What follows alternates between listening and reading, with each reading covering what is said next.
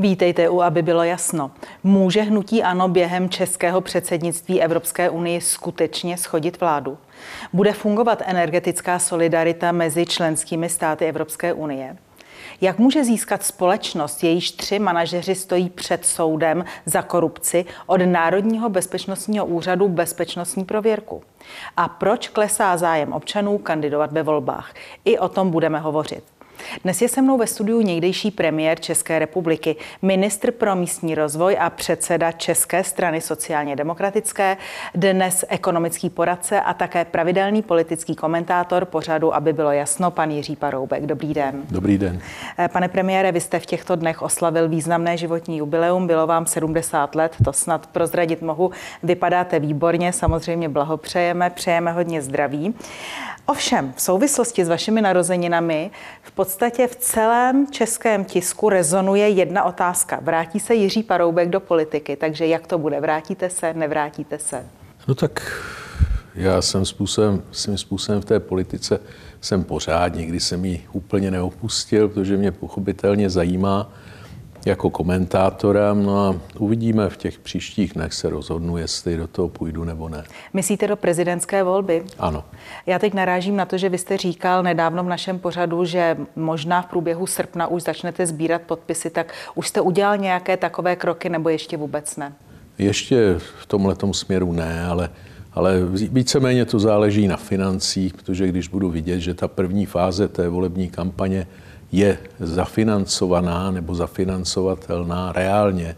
To znamená ne sliby a ne, ne řekněme, hezká slova o, o desítkách milionů, ale aby reálně ty peníze přistály na účtě, no tak pak už pak se můžu do toho pustit, ale do té doby no, to nemá smysl. Eh, já nyní začnu současným průzkumem volebního mínění. Eh, ten v srpnu řekl jednoznačně, že strany současné vládní pětky koalice by nedali v žádném případě dohromady většinu. Dokonce jedna z těchto stran KDU ČSL se ocitla v tomto volebním průzkumu mimo sněmovnu drtivě vede hnutí ANO. O čem to podle vás necelý rok po volbách svědčí?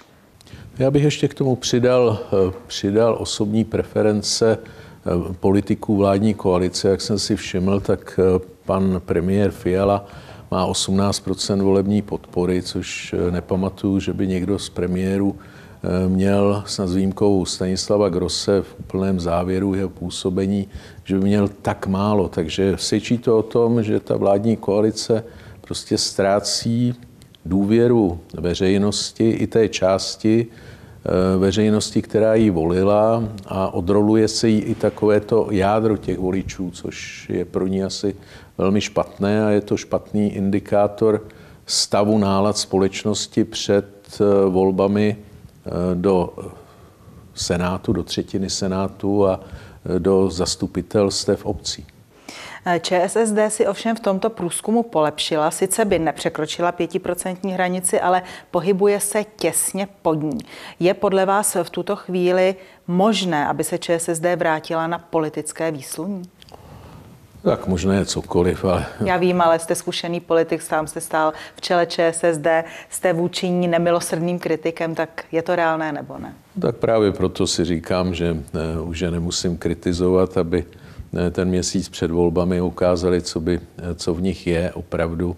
Ale myslím si, že s výjimkou těch osvědčených politiků komunálních, jako je Jan Birke a, a samozřejmě to jsou desítky dalších, kteří budou, kteří budou kandidovat eh, na nejrůznějších místě, místech republiky, tak ty, ty mají šanci, ale strana jako celek a eh, zejména v senátních volbách, a myslím, že možná, že má jednu, že má šanci jeden kandidát sociální demokracie se tam dostat, pan Sternát a to je tak všechno. Takže, takže ta strana, eh, já myslím, že tohle je taková povzbuzovací, eh, to je takový povzbuzovací výsledek, zase v jiných průzkumech to vypadá eh, hůře, málo kdy se to dostane přes 5%, ale 5% v těch průzkumech znamená, že je to ve skutečnosti nějaké 3 až 4. Eh, pojďme ještě k té velké politice. Opozice chce v příštích týdnech vyvolat hlasování o nedůvěře vládě. Pokud se podíváme na ona papírová data, tak opozice má pouze 92% hlasů, eh, vládní koalice má 108 hlasů, nicméně i od některých částí vládní koalice už zaznívají tu a tam nespokojené hlasy se současným vládnutím. Eh, považujete vy jako zkušený člověk za reálné, že se opozici podaří uloupnout někoho z té vládní pěti koalice a ta pěti koalice nebo někdo jí pomůže s tím svrháváním vlády? To si nemyslím. Myslím, že ta koalice je v tuhle chvíli v celku soudržná. Eh, možná, že se najde jeden člověk nebo dva lidé, kteří z nějakých osobních důvodů se odtrhnou v tuhle chvíli. Spíš bych tuhle diferenciaci čekal až eh, po těch volbách v září, které nemohou pro, tu, pro ty strany vládní koalice dopadnout dobře. Takže to bych čekal, že se ta koalice začne odrolovat. V tuhle chvíli ne, ale přesto si myslím, že to hlasování o nedůvěře vládě má svůj smysl, protože je potřeba zopakovat eh, ty chyby, eh, které vláda dělá. Bude to příležitost také pro veřejnost, aby si některé ty věci ujasnila, eh, řekla, řekla si i některé ty věci, které v té sněmovně říci asi se ty strany neodváží. Takže mm, ta vláda je prostě špatná, je to vláda národního neštěstí a je potřeba o tom už začít veřejně mluvit. Eh, vy jste se sám přihlásil k takové jedné veřejné akci, jak jsem eh, četla v jednom rozhovoru, který jste poskytl. A sice eh, řekl jste, že zvažujete účast na celostátní akci na Václavském náměstí, která se bude konat 3. září pod názvem Česká republika na prvním místě. Já jenom připomínám, že ve volbách zůstalo zhruba milion voličských hlasů mimo poslaneckou sněmovnu a já té demonstraci rozumím, takže možná je to platforma právě pro tyto lidi, kteří se cítí nezastoupeni v té poslanecké sněmovně. Takže budete 3. září na Václavském náměstí nebo ne? Tak je to možné, uvidím, eh, co také organizátoři té akce, co budou říkat, jakým směrem asi ta akce půjde, eh, protože nemá smysl, abych podporoval něco, s čím vnitřně nesouhlasím, a, ale, ale rád bych se tam aspoň myhnul. Vy jste velkým kritikem této vlády, řekl jste, že to je vláda národního neštěstí, to jste před chvilinkou říkal. V čem vidíte její největší slabinu? Tak já myslím, že je to vláda, která prakticky nedokáže ty velké problémy země řešit. Možná, že rutině díky tomu, že ministerští úředníci jsou schopni řídit ministerstva, tak eh, ta země je v zásadě řízená, ale ty velké problémy země, jako je drahota, inflace, eh, jako je účast, eh, účast země eh, bohužel příliš aktivní na válce na Ukrajině. Myslím, že podporovat konflikt, který je obdobou toho, jako kdybychom my, my tady válčili se Slováky, tak mě nedává velký smysl. A kromě toho, že to stojí peníze, tak, eh, které pak chybí někde jinde a pak eh, chce vláda zrušit stavební spoření a, a expert eh, ODS mluví o tom, že by bylo dobré zavést poplatky ve zdravotnictví. Takže to jsou takové ty osvědčené recepty pravice, které se tady najednou objevují, které vůbec nejsou osvědčené a které, které jsou velmi špatné pro tu veřejnost. Takže Myslím si, že ta inflace, drahota souvisí s válkou, je potřeba ukončit ten válečný konflikt. Vláda k tomu jisté možnosti má, protože eh, jsme eh, vlastně tuto chvíli předsednickou zemí Evropské unie, takže je možné o těch věcích, věcech aspoň začít diskutovat, že ta válka nikam nevede, že vede jenom eh, k růstu cen surovin, energií, kovů, potravinářských výrobků a že klíč tedy ke snížení té inflace je především v tom ukončit ten konflikt. No pak samozřejmě jsou to eh, staré problémy, které nikdo neřeší, protože tahle koalice neví, jak na to a vyhýbá se těm řešením, které jsou standardní. V západoevropských zemích mám na mysli řešení bytové problematiky. Tady se vůbec nestaví komunální byty v řádech desítek pouze takže to vůbec eh, nedokáže těm lidem eh, dát tu možnost z určitých vrstev příjmových, aby, aby, aby, aby vlastně žili, protože to je základní životní potřeba člověka, stejně tak jako mít každý den chléb nebo mít co jíst. Já když dovolíte, já se vrátím právě k té kombinaci předsednictví České republiky Evropské unie a k tomu, jaké problémy to předsednictví v tuto chvíli, eh, v tuto chvíli řeší. Rozhodně to není ukončení ukrajinského konfliktu, ukrajinsko-ruského konfliktu, alespoň jsem si nic takového nevšimla. Nicméně eh, řeší se energetika, kde Fialová vláda, eh, řekněme, je velmi hrdá na to, jakým způsobem se podařilo dojednat celounijní dohodu o energetické solidaritě a šetření plynem. Ještě než se k ní dostaneme, tak eh, vy určitě sledujete výroky čelných představitelů této země i čelných představitelů pěti koalice. Co říkáte tomu, když předsedkyně poslanecké sněmovny vzkáže občanům, že by si na zimu prostě měli vzít jeden svetr navíc a mm, předseda Senátu z ODS řekne, že vyšší zálohy za energie musí lidé zvládnout sami? A ještě bych dodal, eh, že on také řekl v souvislosti s tímhle, že ta finanční situace rodin není nějak katastrofální, takže možná, že jeho rodiny nikoliv a z těch příjmových kruhů, v kterých on se pohybuje, ne, ale eh, v těch už i středních vrstvách eh, to, to napětí v těch financích prostě je, když té domácnosti se zvýší životní náklady, třeba náklady konkrétně na energii, ale také na potraviny, měsíčně od eh, nějakých, os, o nějakých 8, 10 nebo 12 tisíc korun, no tak je to zásah eh, s ohledem na výši průměrné mzdy, která tady je to zásah do těch rozpočtů domácností. A samozřejmě eh, ti lidé se dostanou brzo do situace, že nebudou mít rezervy, takže to se může týkat už dneska dvou třetin české společnosti a perspektivně více. Takže eh, je dobře na jednu stranu, že ta vláda hovoří diferencovaně. Premiér a minister Síkela se snaží uklidňovat tu veřejnost, máme připravené programy, jejich obsah je trošku mlhavý a ti druzí představitelé vládní koalice, to znamená eh, paní Pekarová, mluví o svetrech, eh, mezi náma já jsem takhle seděl kdysi za starého režimu eh, v době, kdy se, kdy se netopilo, protože nebylo prostě uhlí ještě v kotelnách, když jsem začínal, tak v kanceláři sedět v nějakých 12-15 stupních, to se nedá, to dřív nebo později ti lidé onemocní a jsou škody ještě větší. A eh, nebo pan Vystrčil, který mluví o tom, že vlastně se nic neděje a že to lidé mohou, mohou bezvadně zvládnout. Takže ti lidé si neuvědomují vůbec tu realitu, která ve společnosti je. Eh, já teď přejdu k tomu nařízení eh, Evropské rady. Eh, to je, taková, mm, to je takový nástroj, který není příliš obvyklý, ale z pozice předsednické země Česká republika prosadila a také podepsala, pod tím nařízením je podepsán ministr pro evropské záležitosti Mikuláš Bek, že členské země v této topné sezóně sníží spotřebu plynu o 15% buď to dobrovolně, anebo pozor.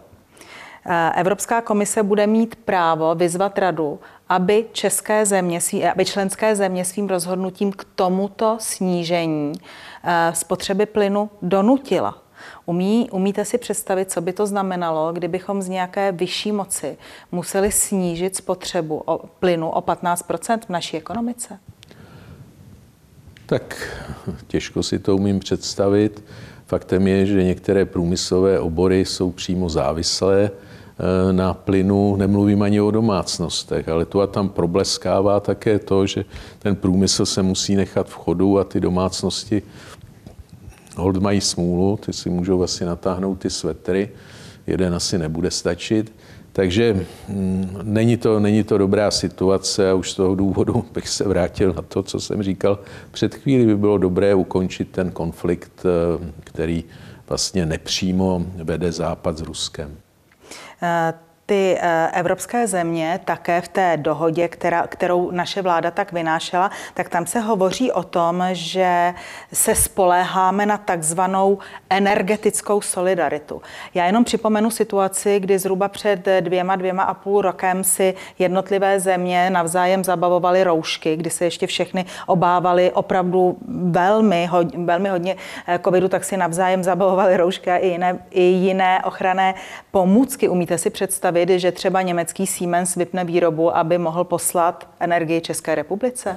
To si umím představit velmi, velmi obtížně a konec konců ti, kdo mluví o tom, že je potřeba především forzírovat zájmy českého průmyslu, tak jasně říkají, že ta solidarita ve vztahu třeba ani k tomu obyvatelstvu nebude nějak vysoká. No tak na druhé straně je potřeba říct, je potřeba očekávat, že lidé s ohledem na růst cen, to, že tady platí také nějaká, platí nějaká cenová pružnost, tak budou snižovat tu spotřebu sami, ale, ale je, je obtížné tyhle věci nařizovat administrativně a pokud k tomu dojde těm velkým výpadkům třeba dodávek ropy, dodávek plynu zejména, a tedy i dodávek elektrické energie, no tak to bude hodně špatné. Vy říkáte, je obtížné, ale já jsem ráda, že alespoň na tomto prostoru máme šanci upozornit na to, že ten nástroj, který to umožní, už si prostě evropské státy pod vedením České republiky schválili. Já bych ještě ráda řekla jednu věc. My jsme ujišťováni ze všech stran, že e, nikdo nebude kontrolovat teplotu v domácnostech, nikdo nebude kontrolovat, jak se, jak se kde topí. To, e, to, toto ujišťování vzniklo v návaznosti na tu uniklou vyhlášku z Ministerstva průmyslu a obchodu, kde se údajně mělo říkat, kolik mají mít lidé v koupelně, kolik mají mít lidé, já nevím, v obývacím pokoji stupňů. Ovšem, já bych se ještě opět zastavila u toho evropského nařízení a v tom se říká, že cílené snižování teploty pro vytápění mají země nařídit účinným a pozor, vymahatelným způsobem.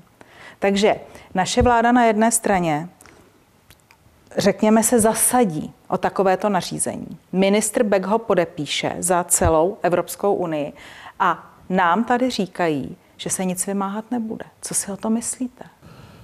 Tak je to, je to teda, já nevím, jak to nazvat, je to pokrytectví, je to perfidnost, možná eh, se nebojím použít tohle slova, protože dobře vědí, co v tom nařízení je, ale chtějí kouskovat eh, po dávkách, tedy ty nepříjemné informace pro veřejnost. Eh, pojďme nyní dál. V tuto chvíli hýbe politikou kauza Mlejnek nebo kauza Rakušan. Eh, Mlejnek, vy jste byl v pozici premiéra, vaší politickou zkušenost netřeba zdůrazňovat. Eh, jak je možné, podle vás, pane premiére, že člověk, který se stýkal s panem Rédlem obviněným v kauze, v kauze Dozimetr. Dokonce po něm chtěl biznis aniž si všiml, že ten pan Redl má papíry, eh, papíry na hlavu. Eh, navíc pracoval pro společnost, eh, ve které byli tři manažeři odsouzení za korupci. Navíc jeho manželka má majetkový podíl ve firmě, který se zabývá prodejem spravodajské techniky proti odposlechům. A jednatelem této firmy je bývalý policista odsouzený za korupci a vynášení informací z policejních spisů tak jak je možné, že tento člověk v naší zemi dostane bezpečnostní prověrku od Národního bezpečnostního úřadu? To, tomu dost dobře nerozumím, eh, ale je otázka, jestli do toho ten Národní bezpečnostní úřad taky bral třeba tu poslední věc s tou jeho manželkou. To si myslím, že se ho tak úplně netýká, ale uh, no podle spíš... toho dotazníku, který jsme našli na NBU, tak týká. Spíš, spíš ta otázka, to, že těm věcem kolem NBU tolik nerozumím, přiznám se, ale politicky tomu rozumím, myslím si, že, myslím si velmi dobře, že takový člověk by prostě neměl být v čele eh, jedné z rozvědek, vlastně v čele vnitřní rozvědky. Je zřejmé, že ten člověk je navázán na pana Rédla, Ono bohužel se ukazuje, že celá ta strana stan je vlastně vybudována účelově kolem pánů Rédlů, otce a syna, kteří tomu pomáhali v začátcích s panem Gazdíkem, eh, s panem Polčákem, to jsou ty eh, hlavní hvězdy teda toho uskupení, no a pak z toho udělali celostátní záležitost a vlastně, jak se ukazuje, celostátní biznis. No, takže eh, je otázka, Eh, jestli teda eh, kdo vlastně jmenoval toho pana Rédla, jestli to byl pan minister Rakušan nebo pan nebo tedy pana Rédla, kdo jmenoval pana Mlenka, nebo to byl pan Rédl. No tak pan Rédl, pokud vím, je ve vazbě, pokud Jasně, se nemýlím, a pan ale minister své, Rakušan... prostě ovlivnil to, zcela nepochybně tohleto. Tak jako řadu dějů v rámci, v rámci té strany stan, Udělali si z toho chlapci biznis, to je vidět na té pražské radnici a zatáhli do toho i lidi z jiných politických stran v rámci té, té koalice, co tam vytvořili, to znamená lidovce, ale zejména TOP 09 prostřednictvím jejího bývalého předsedu, předsedy Jiřího Pospíšila. Takže je to skandální a prostě takovýhle člověk by neměl být v čele v čele vnitřní rozvědky. Víte, já ale v té souvislosti mám ještě jeden dotaz. Já vím, že vy jste říkal, že úplně nechcete k tomu nejvyššímu ne, Národnímu bezpečnostnímu úřadu České republiky Eh, hovořit, ale eh, my, když jsme se připravovali na tento pořad, tak jsme našli osvědčení, že ona společnost, eh, ve které byli ti tři manažeři prokazatelně odsouzení za korupci, tak získala osvědčení od Národního bezpečnostního úřadu na stupeň tajné. Jak je to možné, že společnost, jejíž tři manažeři v době, kdy se toto osvědčení vydávalo, stáli před soudem, získá takové osvědčení? No tak to by, to by mělo být těm ověřovatelům nebo těm, kdo to prověřovali, eh, naprosto jasné, že tihle lidé, když stáli zrovna před soudem, tak by to neměli dostat. To je zjevná chyba, lapsus a ti lidé by měli být potrestáni a, a neměli, by, neměli by to dělat, protože buď to je to neschopnost, anebo je to něco jiného, třeba korupce. A kdo může takovou věc rozkrýt? Je to sněmovní komise? Nebo kdo, kdo to v České republice je? Myslím si, že ta sněmovní komise by asi se tím, tímhletím případem zrovna měla zabývat. Já vám děkuji za odpovědi k této kauze, ale zastavme se ještě u komunálních voleb. Eh, my, když jsme zkoumali kandidátky pro senátní i komunální volby, tak jsme přišli na to, že v senátních volbách kandiduje méně lidí. A pokud jde o komunální volby, tak se v některých obcích nepodařilo sestavit ani jednu kandidátku. A nejsou to úplně malé jednotky obcí. Je to zase více obcí než obvykle, kde lidé ztrácejí zájem o to stát se těmi místními komunálními politiky. Čím to to podle vás je? Tak já si myslím, že ti lidé eh, vidí, že věci jdou špatným směrem. Je překvapivé, že to vidí často i lidé v těch obcích. Tam bych si myslel, že přeci jenom řadu věcí si můžou zařídit podle svého, ale mají pocit lidé, že nemohou věci ovlivnit No a pokud eh, jde o ten Senát, tak eh, tam si myslím, že je pro eh, třeba nezávislého kandidáta obtížné, obtížné se těch senátních voleb zúčastnit, propracovat se vůbec k tomu, aby mohl kandidovat, samozřejmě zajistit si financování, přístup do médií, takže nevidí ty vyhlídky pro tuhletu, pro tuhletu záležitost. A pak je tady ještě jedna věc, kterou já jsem se setkal a která určitě také vstoupila ve známost. Já jsem dostal po té, co jsem kandidoval v roce 2018 do senátních voleb, eh,